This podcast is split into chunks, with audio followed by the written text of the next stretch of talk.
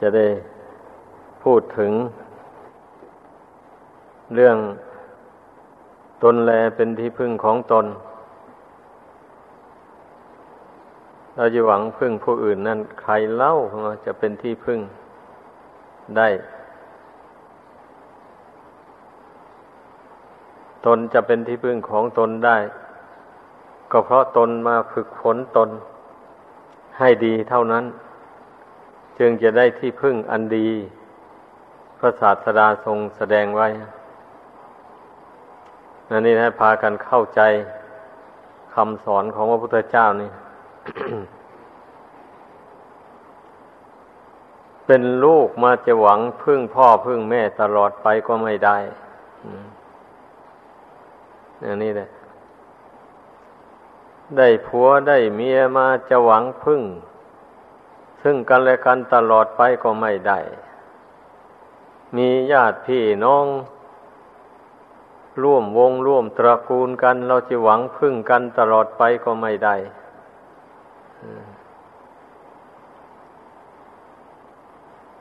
แล้วมีประเทศอันเป็นที่อยู่อาศัย อันนี้ก็เหมือนกันนะเราจะพึ่งแผ่นดินอันนี้ไป ตลอดก็ไม่ได้ ดูสิบางแห่งนะ เกิดพวกเดียวกันกับลบลาข่าฟันกัน บ้านแตกสลายขาดตรงนี้ไปอยู่ประเทศอื่นนู่นประเทศอื่นเขาสงสารเขาก็ให้พึ่ง ไปชั่วระยะหนึ่งเพราะฉะนั้น ให้พากันคิดว่า เราจะหวังพึ่งนั้นธรรมชาติในโลกอันนี้ตลอดไปไม่ได้เลย ทุกคนมันต้องคิดพึ่งตัวเอง ตามคำสอนของพระพุทธเจ้า มารดาบิดา เพื่อนก็เลี้ยงให้ได้มีชีวิตเจริญไว้ใหญ่โตมาแล้ว อย่างนี้แหละ มันนี่จะไปให้มารดาบิดาเลี้ยงไปตลอด จะไปได้ที่ไหนอะคนเราเกิดมาแล้วอยู่นานปีไปก็เท่าแก่ชราร่วงโรยไปมันต้องคิดให้ดี คนเราอะดังนั้นพุทธภาษิตนี่ไม่ล้าสมัยเลย มันจะล่วงเลยมาแล้วตั้งสองพันกว่าปีก็ยังทันสมัยอยู่ เป็นอมตะทีเดียวคนที่ไม่คิดพึ่งตัวเอง นั่นเรียกว่าคนที่ขาดความเพียร ขาดความอดทนในการทำความดี เมื่อขาดความเพียรความอดทนแล้ว ปัญญาก็ไม่เกิดขึ้น ก็เลยมองไม่เห็นช่องทางที่จะ พึ่งตัวเองได้เลย มันก็ต้องคิดพึ่งแต่ผู้อื่น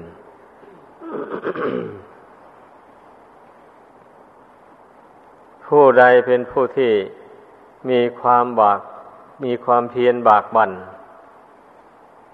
ไม่ท้อถอยในหน้าที่ของตน ตนมีหน้าที่อย่างไร หน้าที่การงานเหล่านี้เหมาะสมแก่ตน อย่างนี้แล้ว เมื่อพิจารณาเห็นแน่นอนแล้วอย่างนี้ก็ตั้งอกตั้งใจ ภาคเพียรพยายามทำหน้าที่การงานนั้น ๆไป ให้เต็มความสามารถ เช่นนี้แล้ว มันก็ย่อมจะเกิดดอกออกผลให้ได้ไม่ว่างานทางโลก ไม่ว่างานทางธรรม มันจะสำเร็จไปได้เป็นไปได้ก็เพราะอาศัยความอดความเพียร ความพยายามไป ไม่ท้อไม่ถอย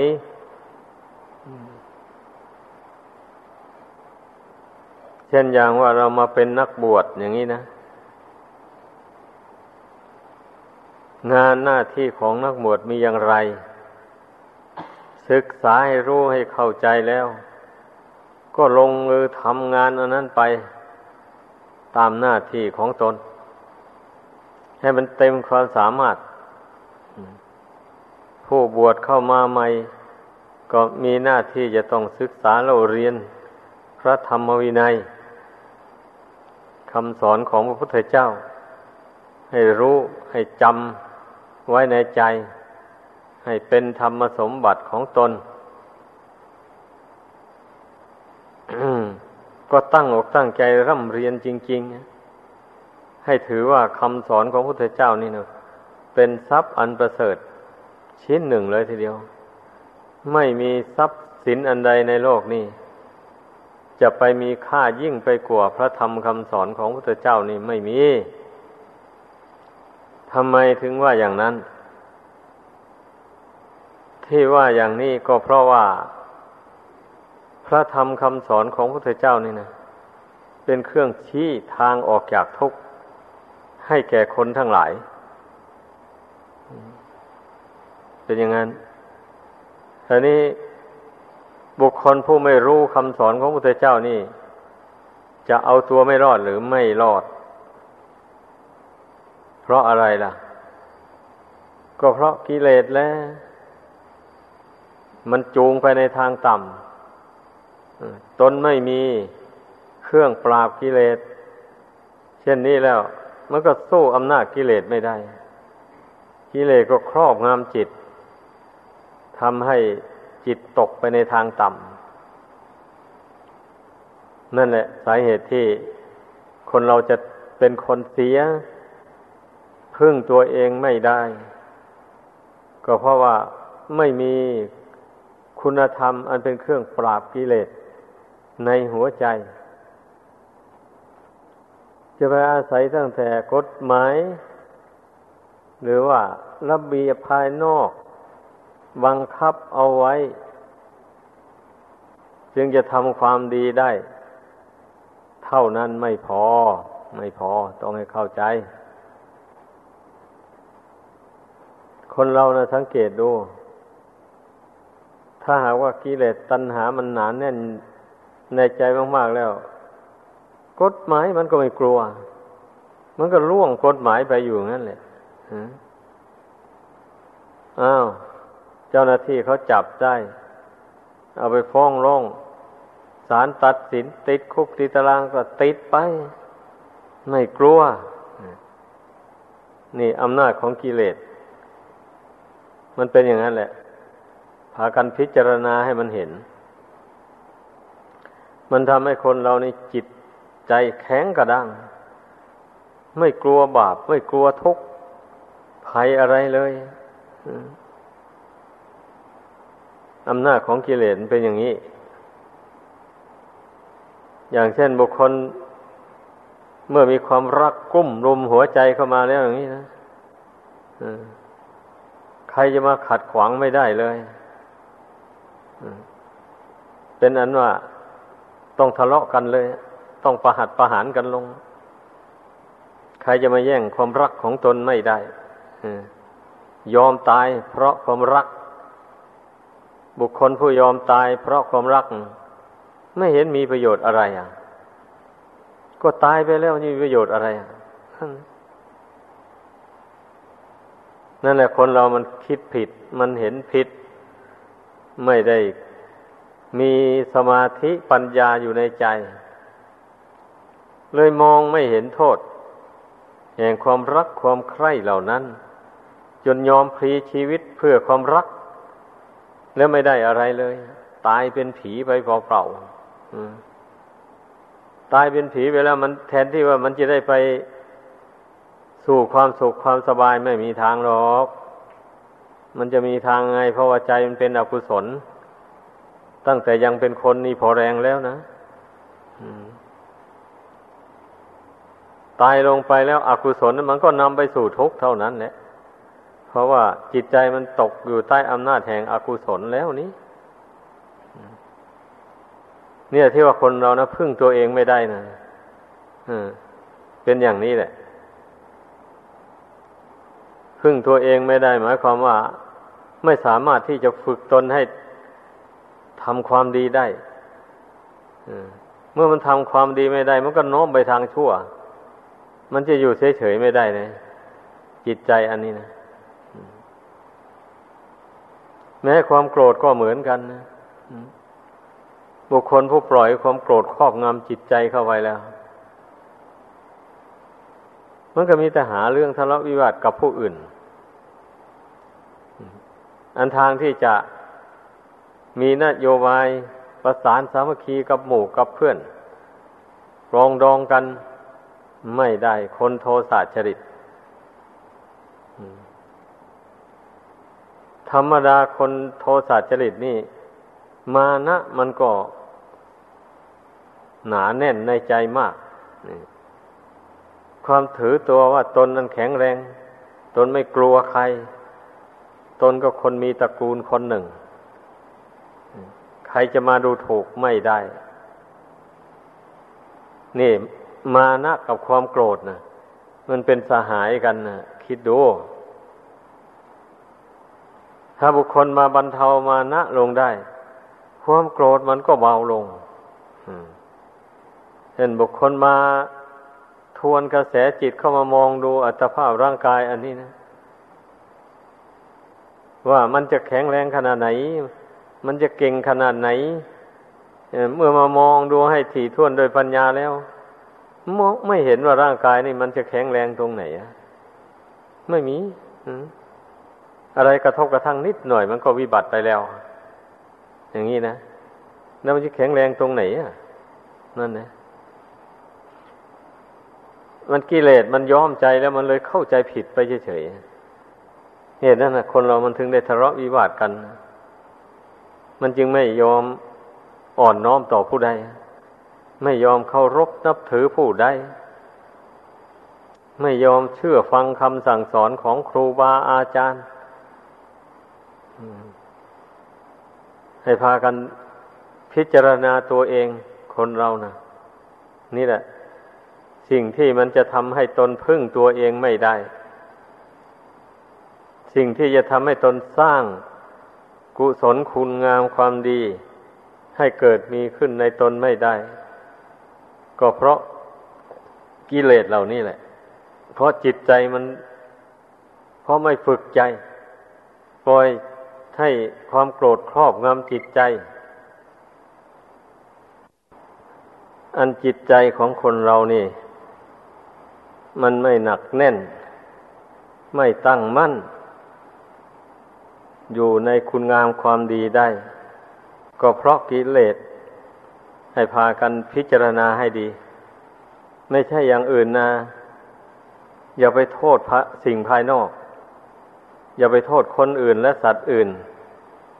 ว่ามาทำให้ตนหวั่นไว้เดือดร้อน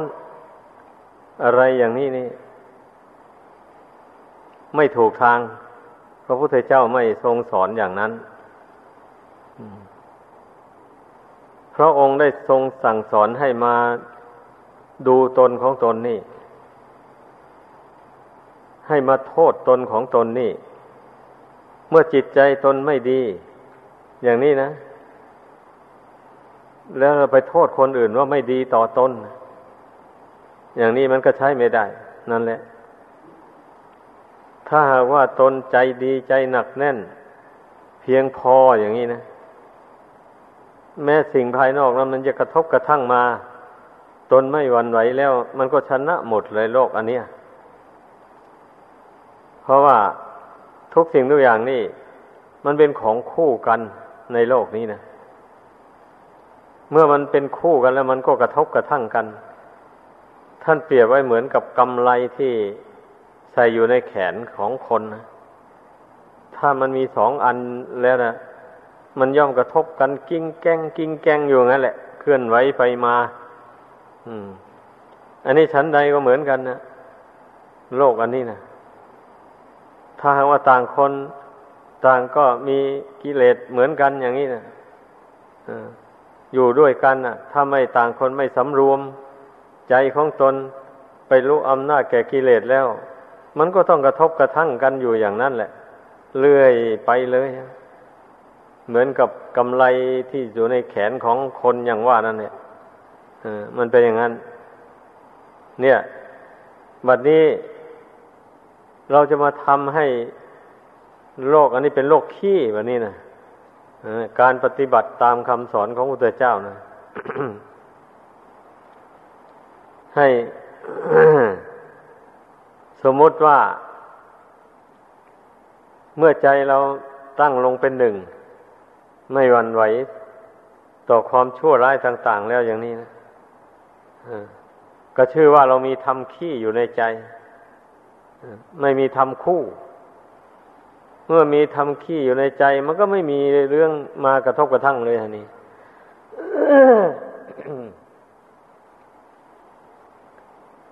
แม้ว่าจะมีเรื่องมากระทบ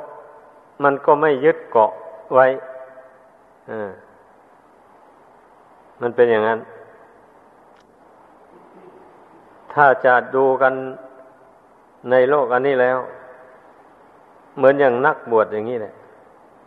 นักบวชนี่ถ้าหากว่าทำตัวเป็นคนผู้เดียวกายเดียวใจเดียวจริง ๆ แล้ว มันก็ไม่เห็นมีเรื่องอะไรอะอันนี้อยู่ที่ไหนก็ได้ไปที่ไหนก็ได้ ไม่มีเวรไม่มีภัยอะไรกับใครเลยอือ แล้วเมื่อตนเอาชนะกิเลสไอความชั่วในหัวใจได้แล้วอย่างนี้ มันก็มีแต่ความดีตั้งอยู่ในใจนี่นะมีแต่เมตตากรุณาธรรมมีแต่ขันติความอดทนบอกมีอุเบกขาธรรมอยู่ในใจ รู้ใจของตัวเองว่าเป็นอุเบกขาอยู่ ไม่ยินดียินร้ายกับเรื่องใด ๆ ภายนอก เมื่อใจผู้ใดเป็นอย่างนี้แล้ว จะอยู่ที่ไหนไปที่ไหนก็ไม่มีเวรไม่มีภัย กับใครเลยไม่มีศัตรู ที่จะมาจองร้างจองผลานอะไรไม่มีเลย นี่แหละ นี่ท่านเรียกว่าโลกขี้อันนี้นะพระพระศาสดา ทรงสั่งสอนพุทธบริษัท ก็มุ่งที่จะให้ได้ทำขี้อย่างว่านี่นะ อย่าให้มันได้ทำคู่ เพราะว่า ไอเรามันท่องเที่ยวมาในสงสารนี่ มันก็มายึดเกาะอยู่กับทำคู่นี่แหละมาชาติใดก็ดีอา้าวทำคู่คืออะไร คือความรักหนึ่งความชังหนึ่ง นี่ เนี่ยเรียกว่าทำคู่นะ มันเป็นคู่กันจริงๆนะ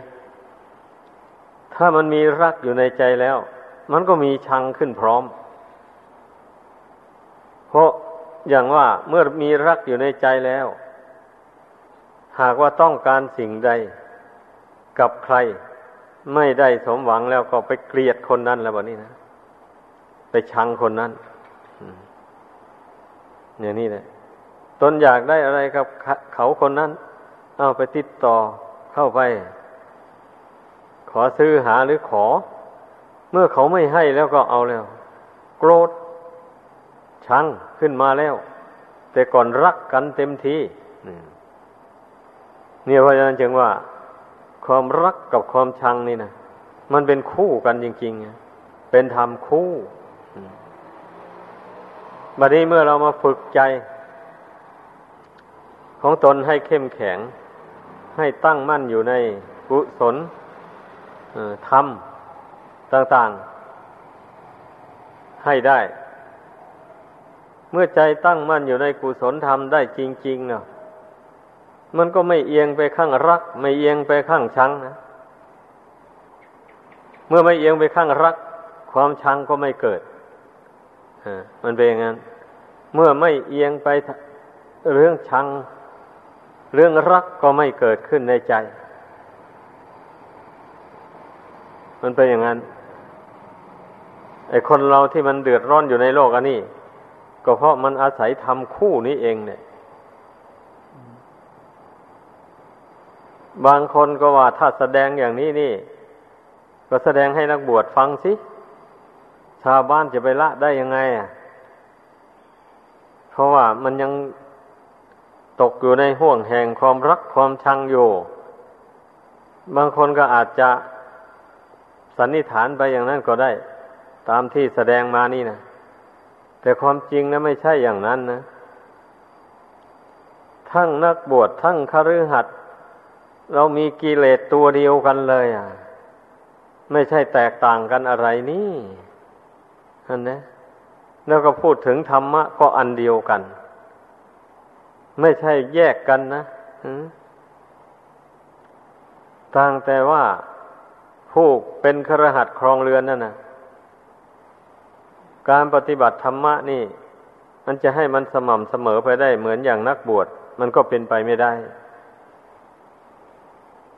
ก็ได้บ้างเสียบ้างไป ก็ยังดีกว่าไม่ทำเลย ไม่ปฏิบัติเลย เช่นปฏิบัติเพื่อละความรักอย่างนี้นะ เอาก็พิจารณาให้มันเห็นโทษแห่งความรักก่อนแล้ว การที่บุคคลจะมาปฏิบัติเพื่อละความรักนี่ ความรักนี่มันให้เป็นทุกข์อย่างไรบ้าง มันให้มีความสุขอย่างไรบ้าง แล้วก็เอาเอาผลแห่งความรักในระหว่างสุขกับทุกข์มาเทียบกันดู อันไหนมากกว่ากัน นี่ แน่นอนแล้วไม่ต้องเทียบยากเลยผลแห่งความรักนั้น ในระหว่างสุขกับทุกข์นั้น ทุกข์นั่นแหละ มากกว่าความสุขพระศาสดาก็ทรงตรัสไว้แล้วว่า มีรักอยู่ที่ไหน ก็มีทุกข์อยู่ที่นั้น รักไม่มีอยู่ที่ไหน ทุกข์ก็ไม่มีอยู่ในที่นั้นความสุขอันเกิดจากความรัก มันก็เป็นความสุขชั่วแล่นหนึ่งชั่วช้างพับหูชั่วงูพับลิ้นเท่านั้นเอง ไม่ไม่ใช่ว่าเป็นสุขยั่งยืนนานอะไรเลยเนี่ย ดังนั้นนะ เป็นคฤหัสถ์พระศาสดาก็ทรงสอนแนวทางที่จะขจัดความรักออกจากใจนี้ โดยเข้าวัด จำศีลห้าศีลอุโบสถ ชั่ววันหนึ่งคืนหนึ่งบ้าง แล้วผู้ที่มีโอกาสมากก็สมทานเอาสามวันหรือเจ็ดวัน หรือสิบห้าวันก็แล้วแต่ว่าโอกาสมันอำนวยให้นี่นะ นี่ถ้าหากว่าเข้าวัดมาได้อย่างนี้นะจิตใจมันก็จะห่างไกลจากความรักไปบ้าง ชั่วระยะหนึ่ง ก็จะมามองเห็นอานิสงส์แห่ง ใจที่สงบจากความรักจากความชัง อันนี้ว่ามันมีความสุขมาก นี่มองเห็นรสชาติแห่งความสงบใจจากความรักความชังนี่นะ ว่ามันมีความสุข สุขยิ่งกว่าสุขอันเกิดจากความรักความใคร่อันนั้น เปรียบกันไม่ได้หรอกความจริงนะเรื่องอย่างนี้ผู้ใดทำผู้นั้นก็จึงรู้ได้ ถ้าใครไม่ทำก็รู้ไม่ได้ เรื่องมันนะดังนั้นไม่ควรที่จะไปตีตนตายก่อนไข้คนเรานะพอท่านแนะนำสักจูงให้ถอนตนออกจากความรักความชัง แล้วก็กลัวไว้แล้ว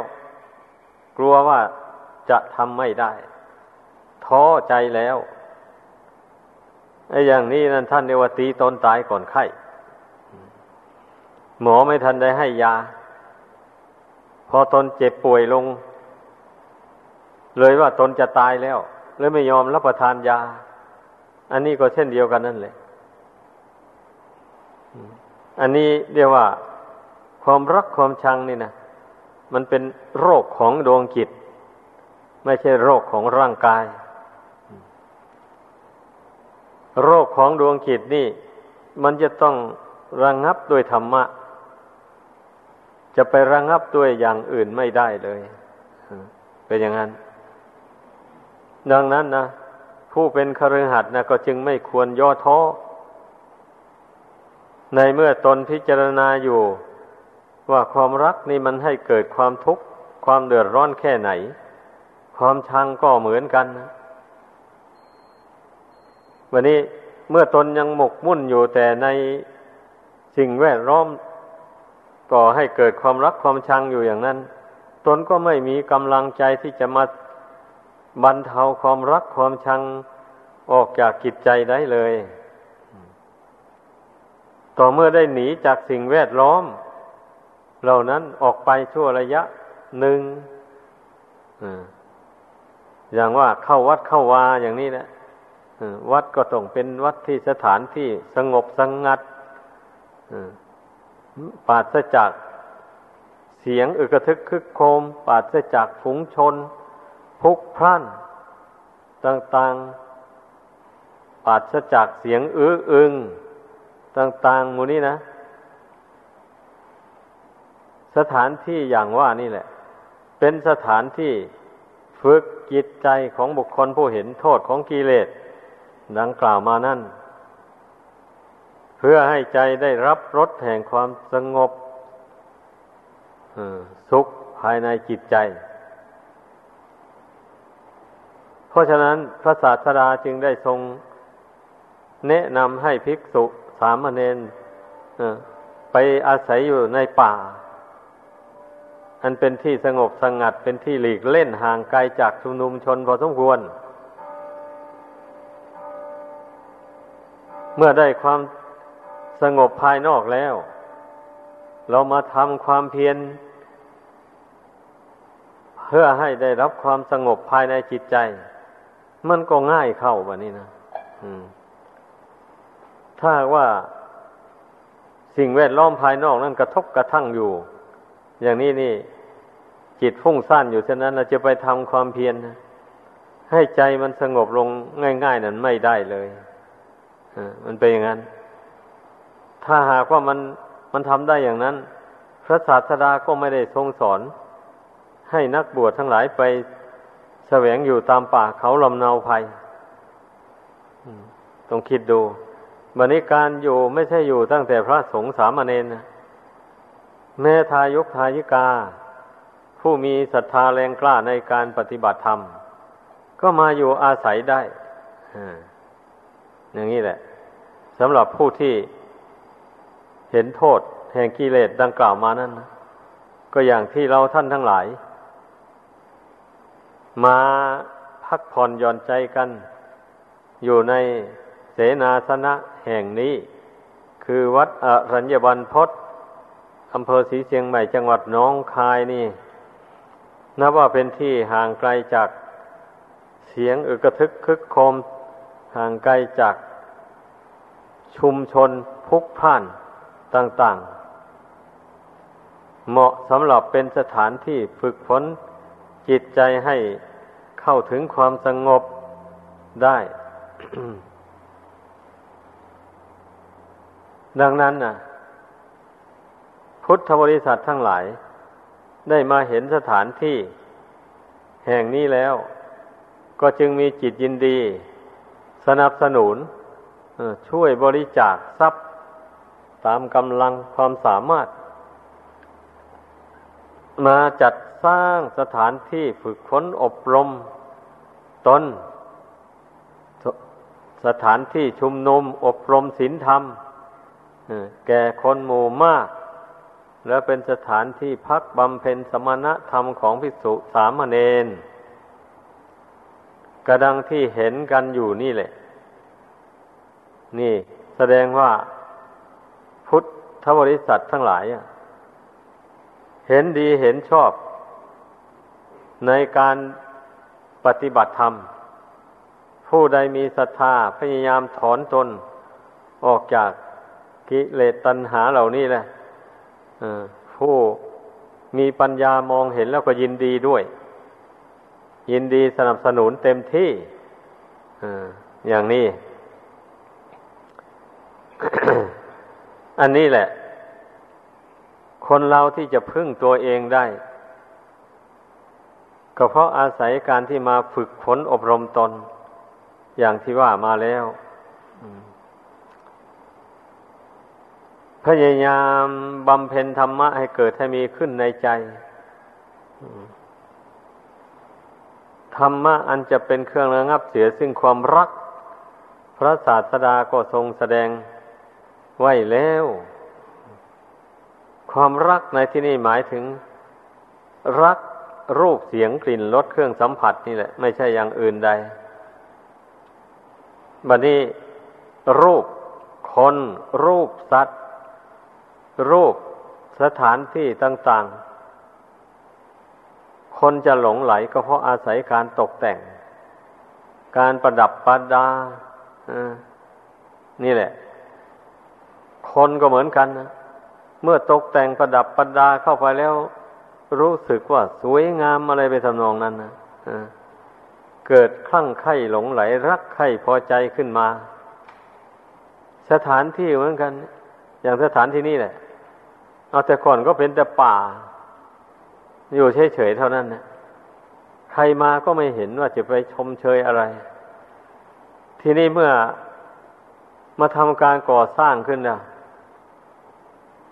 ทำความสะอาดสะอ้านเข้าไปแล้ว ใครมาเห็นเข้าก็ชมเชยว่าโอ้สถานที่นี้สวยงามดีศาลาหลังนี้สวยงามดีออย่างนี้แหละ นี่เรียกว่าไอความตกแต่งนี่นะ ขึ้นมาแล้ว มันทำให้เกิดความสวยงามขึ้นมา ตามความนิยมของโลก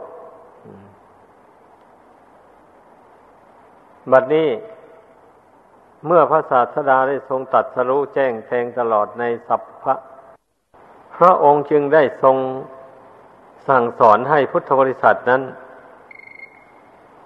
มีโอปนะยิโก บทพระธรรมคุณนะนะน้อมพระธรรมเข้ามาสู่จิตใจก็หมายเอาน้อมเอาคำสอนของพระองค์นั่นแหละเช่นพระองค์ทรงแสดงว่า รูปคนก็ตามรูปสัตว์ก็ช่างมันก็ปรุงแต่งขึ้นด้วยธาตุสี่ดินน้ำไฟลมธาตุดินน้ำไฟลมเหล่านี้นะ อันเป็นรูปร่างของคนก็ดีของสัตว์ก็ดี มันมีจิตวิญญาณมาอาศัย แล้วมันก็มีธรรมชาติของมันมาอย่างนี้ ต้องอาศัยอาหาร เป็นเครื่องหล่อเลี้ยงไว้จึงค่อยทรงตัวอยู่ได้ อาหารที่มาหล่อเลี้ยง อัตภาพร่างกายอันนี้ ก็ล้วนแต่เป็นของโสกปรก ดังนั้นร่างกายทุกส่วนนี้จึงสกปรกมันอาศัยได้เพียงแค่หนังเท่านี้เองหุ้มอยู่ มันจึงมองไม่เห็นสิ่งสกปรกอยู่ภายใน อันนี้พูดตามความจริงนะนี่นะความจริงก็เป็นอย่างนี้แท้ๆแล้วคนเลยมาหลงผิวหนังอันเนี้ยหนังอันหุ้มสิ่งสกปรกอยู่นี่นะ นั่นแหละ ห็นผิวขาวขาวแดงแดงดำดำอะไรเข้าไป เท่านี้แล้วก็นึกว่าสวยงามไปเลย แถมประดับประดา ตกแต่งด้วยเครื่องตกแต่งต่างๆเข้าไปอีก ก็เลยว่าสวยว่างามกัน เลยหลงรักหลงใคร่กันไปอย่างสุดใจเลยในอย่างนี้ถ้าว่าทวนกระแสจิตเข้ามา พิจารณาตามที่พระศาสดาทรงแนะนำ นั่นมาเพ่งดูความเป็นมาเป็นไปของรูปร่างกาย อันนี้อย่างที่ว่ามานี่นะ มันก็จะคลายความรักลงไปได้ ไม่มากก็น้อยอย่างผู้ครองเรือนอย่างนี้นะ ว่าอย่างมันคลายออกไม่ได้มาก ก็คลายออกให้เบาบางลงไป แล้วก็จะไม่ได้ไปประพฤติผิดมิจฉาจารกรรม ไปทำชู้ จากภรรยา ผู้ชายก็ดี ผู้หญิงก็ไม่ไปทำชู้จากสามี มีความจงรักภักดีต่อกันโดยตรง นี่พูดถึงคฤหัสถ์ผู้ครองเรือน ถ้าหากว่ามาฝึกฝนอบรมจิตใจเพ่งดูอัตภาพร่างกายอย่างว่านี้แล้ว มันก็จะบรรเทากิเลสอันนี้ลงได้ ไม่ได้ไปทำบาปทำชั่ว ถ้าเป็นนักบวชอย่างนี้ มันก็ยิ่งบรรเทาความรักความใคร่ต่าง ๆ นี้ออกจากหัวใจเนี่ย ไปเรื่อยๆทีเดียว ถ้านั่งสมาธิภาวนา เพ่งพิจารณาอยู่เสมอเสมอ ไม่ไม่เฉพาะแต่นั่งสมาธิภาวนา เท่านั้นแหละ ออกจากสมาธิภาวนามา ก็มีสติสัมปชัญญะระลึกเข้ามา ดูกายดูจิตอันนี้อยู่เสมอเสมอไป ดูความจริงของร่างกายอันนี้นะอย่าอย่าไปดูไปเห็นว่ามันสวยมันงาม อันนั้นผิดความจริงไป ต้องดูให้เห็นว่ามันไม่สวยไม่งามอะไร อย่างนี้ ถ้ามาดูมาเพ่ง เห็นว่าไม่สวยไม่งามอะไรตามธรรมชาติของมันอย่างนี้แล้วมันจิตใจมันก็คลายความรักความใคร่อะไรออกไป ได้มากมายทีเดียวทำความเพียรไม่ท้อไม่ถอย ความรักความใคร่อันนี้มันก็เบาไปเรื่อยๆเมื่อความรักความใคร่นี้เบาไปเท่าไหร่ความชังมันก็เบาไปตามกัน เพราะมันเป็นคู่กันอย่างที่ว่ามาแล้วนั่นแหละมันเป็นคู่กัน เมื่อไม่รักแล้วมันก็ไม่ชังเท่านั้นเองเนี่ยมันจะชังทำไม อย่างว่าไอ้ของสิ่งนี้เนี่ยแต่ก่อนรักมันแล้ว เสียดายมัน บัดนี้ไม่ชอบมันแล้ว เมื่อไม่ชอบมันอย่างนี้คนอื่นเอาไป ก็ไม่ว่าอะไร ไม่โกรธ เพราะว่าตนไม่รักมันนี่ตนไม่ต้องการมันแล้วนี่ นี่ชี้ให้เห็นว่าในระหว่างความรักกับความชังนี่นะมันเป็นอย่างนี้แหละบัดนี้เมื่อเมื่อไม่รักมันแล้วอย่างนี้นะมันก็ไม่ชังอะนี่ใครจะเอาไป ก็เฉยแบบนี้ จิตใจนั้นไม่หวงแล้วนี่แหละ การฝึกฝนอบรมจิตในทางพุทธศาสนานี่นะ ขอให้พุทธบริษัททั้งหลาย ได้รู้ความจริง เรื่องการฝึกฝนจิตใจนี่ อย่างนี้ไว้ ถ้าหาว่ารู้อย่างนี้แล้ว ก็จะได้เห็นได้ว่า ทุกคนมันจะต้องมาปฏิบัติธรรมแบบนี้นะนั่นเองการปฏิบัติธรรมนี่ ไม่ใช่ว่าท่านเกณฑ์ให้ปฏิบัติไปเพื่อ รีบเร่งละกิเลสให้มันหมดไปสิ้นไปโดยเร็วเลยไม่ได้หมายอย่างนั้นนี่ถึงกับบุคคลนั้นจะขมักขม้นเท่าใดก็ช่าง การปฏิบัติธรรมนี่ ถ้าหากว่าบุญบารรมียังไม่แก่กล้า เต็มที่แล้วอย่างนี้นะ มันก็ยังละอาสวะกิเลสให้หมดสิ้นไปจากกิจใจไม่ได้ ใครจะทำความเพียรตลอดคืนตลอดวันก็ช่าง ก็หลุดไปไม่ได้ ถ้าผู้นั้นน่ะทำความเพียรหามรุ่งหามค่ำเข้าไปอย่างนั้น เมื่อจิตใจมันไม่เป็นไปตามความมุ่งหมายแล้ว มันจะฟุ้งใหญ่เลยพอจิตใจฟุ้งใหญ่แล้วเกิดวิปลาสแล้วก็เสื่อมจากการปฏิบัติธรรมนั้นไปเลย มันเป็นอย่างนั้นเพราะว่าอย่างที่ว่ามาแล้วนั่นแหละเมื่อบุญยังไม่แก่กล้า บุญกุศลยังไม่แก่กล้านี้ มันยังไม่มีกำลังใจที่จะมากำจัดกิเลสนี้ให้หมดสิ้นไปได้ก่อน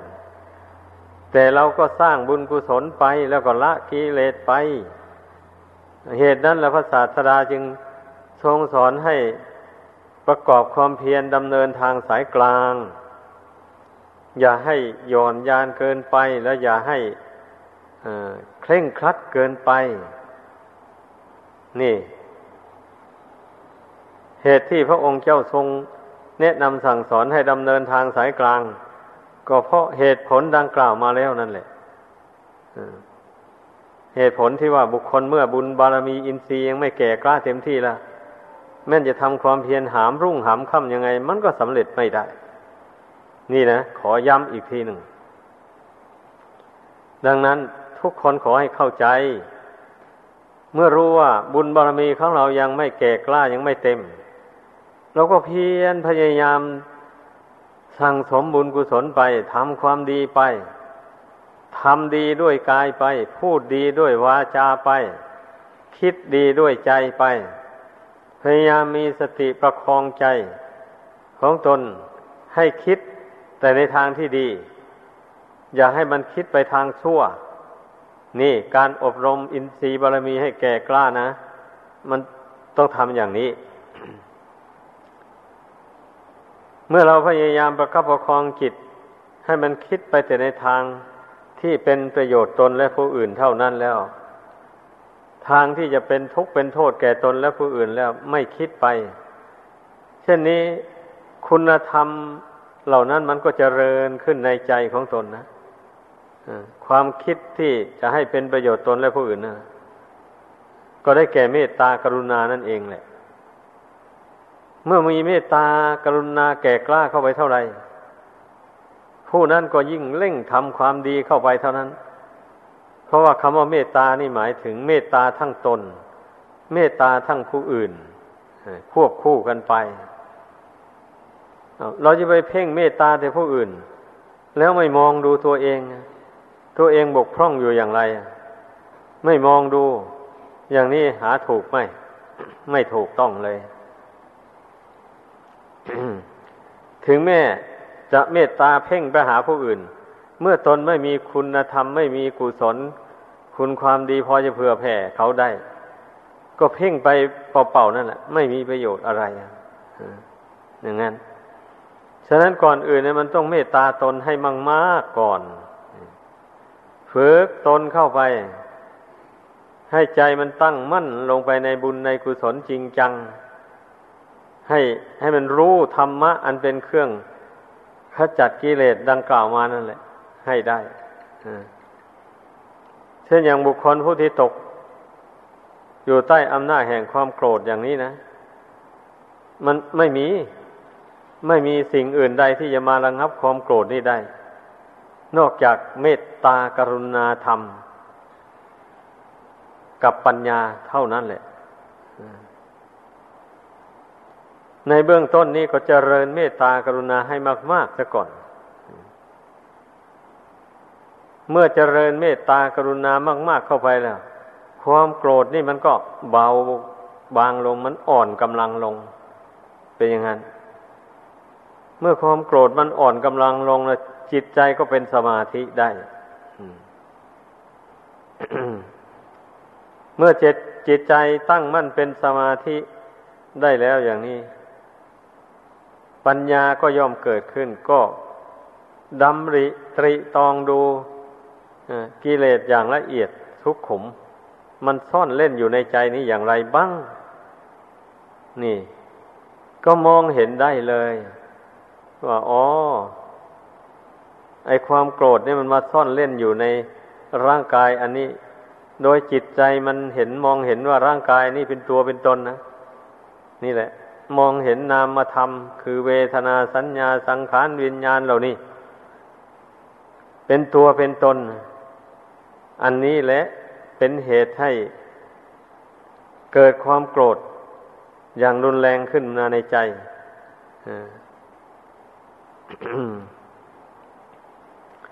เมื่อมามองเห็นจุดตรงนี้แล้ว ว่ามันทำให้สะสมความโกรธให้หนาแน่นขึ้นในใจอย่างนี้ ก็เพ่งพิจารณารูปนามอันนี้ให้มันแจ่มแจ้งในใจเสมอ ให้เห็นความจริงของรูปของนามอันนี้เรื่อยไป ว่าไม่ใช่ตัวตนอะไรนะเราอย่างที่เคยพูดมาบ่อยๆอยู่ ก็หวังว่าผู้ฟังทั้งหลายก็คงจะเข้าใจ เข้าใจก็จริงอยู่หรอก แต่เข้าไปในใจนั้นหน่อยหนึ่งแล้วมันออกมาเสีย ความเข้าใจอันนี้นะ มันไม่ยั่งอยู่ในจิตใจนั้นนมนานความเห็นอันนี้นะบัดนี้สอนให้พยายามรักษาความเห็นอันนี้ ไว้ในใจให้ติดต่อเนื่องกันไปเสมอเสมอ นี่สำคัญตรงนี้นะบัดนี้นะ ทุกคนเห็นได้ว่าร่างกายนามรูปอันนี้เป็นของไม่เที่ยง เป็นทุกข์เป็นอนัตตาไม่ใช่ตัวตน ทุกคนก็รู้ได้เหมือนกันแหละเห็นได้ แต่ว่าความรู้ความเห็นอันนี้นะ มันไม่ยั่งยืนอยู่ในใจได้ ในเมื่อเราไม่รักษา พอรู้มาเห็นมาหน่อยหนึ่งแล้วหายไปแล้วเมื่อมันหายไปแล้วมันก็กลับไปถือ มันเอาเป็นตัวเป็นตนคืนของเก่านั่นแหละ ดังนั้นนะลองสังเกตดูสิ นักภาวนาบางคนบางพวกอะ่ะทีแรกกันดูภาวนาดีจริง ๆ ใจสงบตั้งเป็นชั่วโมง สองชั่วโมงก็ได้ อะไรหมดนี่แหละแล้วไปไปเนาะมีมีเรื่องไม่ดีกระทบกระทั่งเข้ามาอ้าวจิตใจบุดปิดขึ้นมาแล้วหงุดหงิดใจขึ้นมาแล้ว ยับยั้งใจไว้ไม่ได้แล้ว ถ้าเป็นเรื่องที่ให้เศร้าโศกก็เศร้าโศกเสียใจไป ถ้าเป็นเรื่องที่ให้โกรธก็โกรธไปบะนี้ นี่ อันนี้แหละ มันจุดบกพร่องมันอยู่ตรงนี้ ตรงที่เราเราไม่รักษาความรู้ความเห็น อันนี้ไว้ได้ ฉะนั้นทุกคนต้องรักษาความรู้ความเห็นอันนี้ไว้ ในใจให้มันติดต่อกันเสมอเสมอ การจะรักษาไว้ได้ก็อาศัยสตินั่นแหละมันระลึกเข้าไปในกายในใจเสมอนี่นะระลึกเข้าไปกรวดไปเพ่งดูความคิดความเห็นภายในจิตใจนั้นมันเห็นยังไง อะ ความรู้ความเห็นในไตรลักษณะญาณเนี่ย มันยังเป็นปกติอยู่หรือแจ่มแจ้งอยู่หรือว่าไงอะ นี่ต้องต้องมัน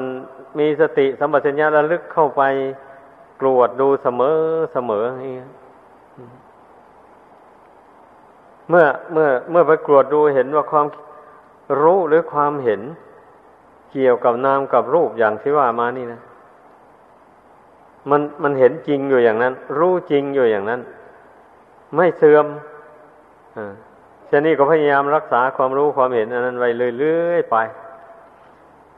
ทีนี้เมื่อเวลามีเหตุอันไม่ดีกระทบกระทั่งเข้ามาบัดนี้มันก็นึกถึงความรู้ความเห็นอันนั้นทันทีเลยว่า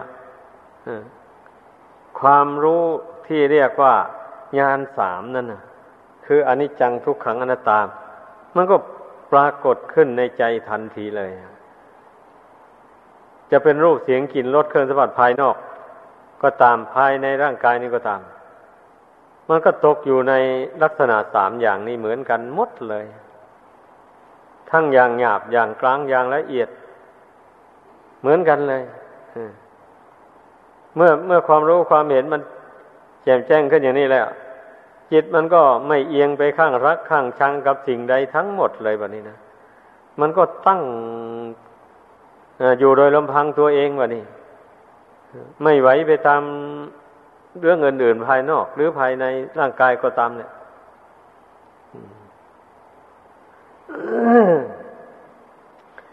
ข้อนี้แหละ ธรรมะที่อธิบายมาในหัวข้อว่า คนเรามันพระพุทธเจ้าสอนให้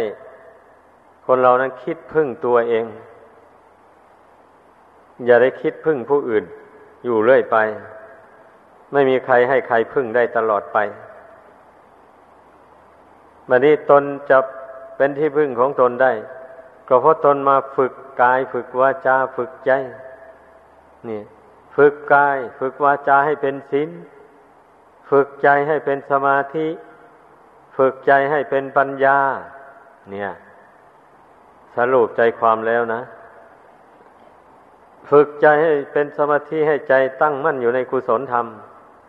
อย่าให้มันวิตกไปในทางอากุศลธรรม อืม บัดนี้เมื่อใจตั้งมั่นอยู่ในกุศลธรรมแล้ว ก็ฝึกใจให้คิดให้ตรองบัดนี้นะให้พิจารณาเหตุนั้นนั้นที่มันเกิดขึ้นเหตุมาแต่ภายนอกก็ตาม เหตุเกิดขึ้นภายในนี่ก็ตาม เพราะอาศัยสมาธินั่นเป็นพื้นฐานของปัญญาบะนี้พิจารณาเหตุต่างๆมันนั้น อยู่ในขอบเขตแห่งสมาธินั้น อย่าจะอย่าพิจารณาเลื่อยเปื่อยไป แบบที่ว่าพิจารณาไปใจก็วันไว้ไปอย่างนี้นะมันใช้ไม่ได้เลยแบบนั้นนะการพิจารณาเรื่องอะไรนี่ก็ให้ใจมันตั้งมั่นอยู่ในที่เก่า รู้ก็รู้อยู่ที่ที่ตั้งมั่นอยู่นั่นแหละเห็นก็เห็นอยู่ตรงนั้น อืม เห็นอนิจจังก็เห็นอยู่ตรงนั้น เห็นทุกครั้งเห็นอนัตตาก็เห็นอยู่ตรงนั้นแหละ อย่าไปเห็นอยู่ที่อื่น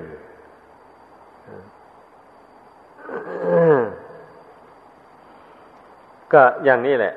จึงเรียกว่า พอที่จะพึ่งตัวเองได้ถ้าเป็นภิกษุสามเณรอย่างนี้นะ ได้ฝึกขนอบรมตนได้ฟังอุบายธรรมะต่าง ๆจำได้แล้วไปฝึกตนเข้าไปตามแนวนี้แล้วจนว่าใจของตนตั้งมั่นลงไป ปัญญาเกิดขึ้น รู้เท่าทันเรื่องต่างๆที่มากระทบกระทั่งทางตาบ้างทางหูบ้างเป็นต้น เหล่านี้แล้วจิตไม่วันไหวไปตามเรื่องหมู่นั้นนะก็แสดงว่าพึ่งตัวเองได้ แม้จะไม่มีครูบาอาจารย์แนะนำตักเตือน ก็สามารถรักษาตนให้ตั้งมั่นอยู่ในธรรมในวินัยได้ไม่ล่วงทำไม่ล่วงวิใน ไม่ทำความเสียหายแก่ตนเองและหมู่คณะถ้าหากว่าไม่ฝึกตนให้หนักแน่นในกุศลธรรม หนักแน่นในคุณธรรมดังที่แนะนำมานี่แล้ว พึ่งตัวเองไม่ได้ถ้าไม่มีผู้แนะนำตักเตือนแล้วก็มักจะเสียหายแล้ว มักจะทำไม่ดีไปแล้วอย่างที่หนีไปกันหมู่นั้น ไปไปแล้วก็เอาแล้ว ไม่มีใครสอนแล้วก็เกิดวิบัติไปต่าง ๆ นั่นนะ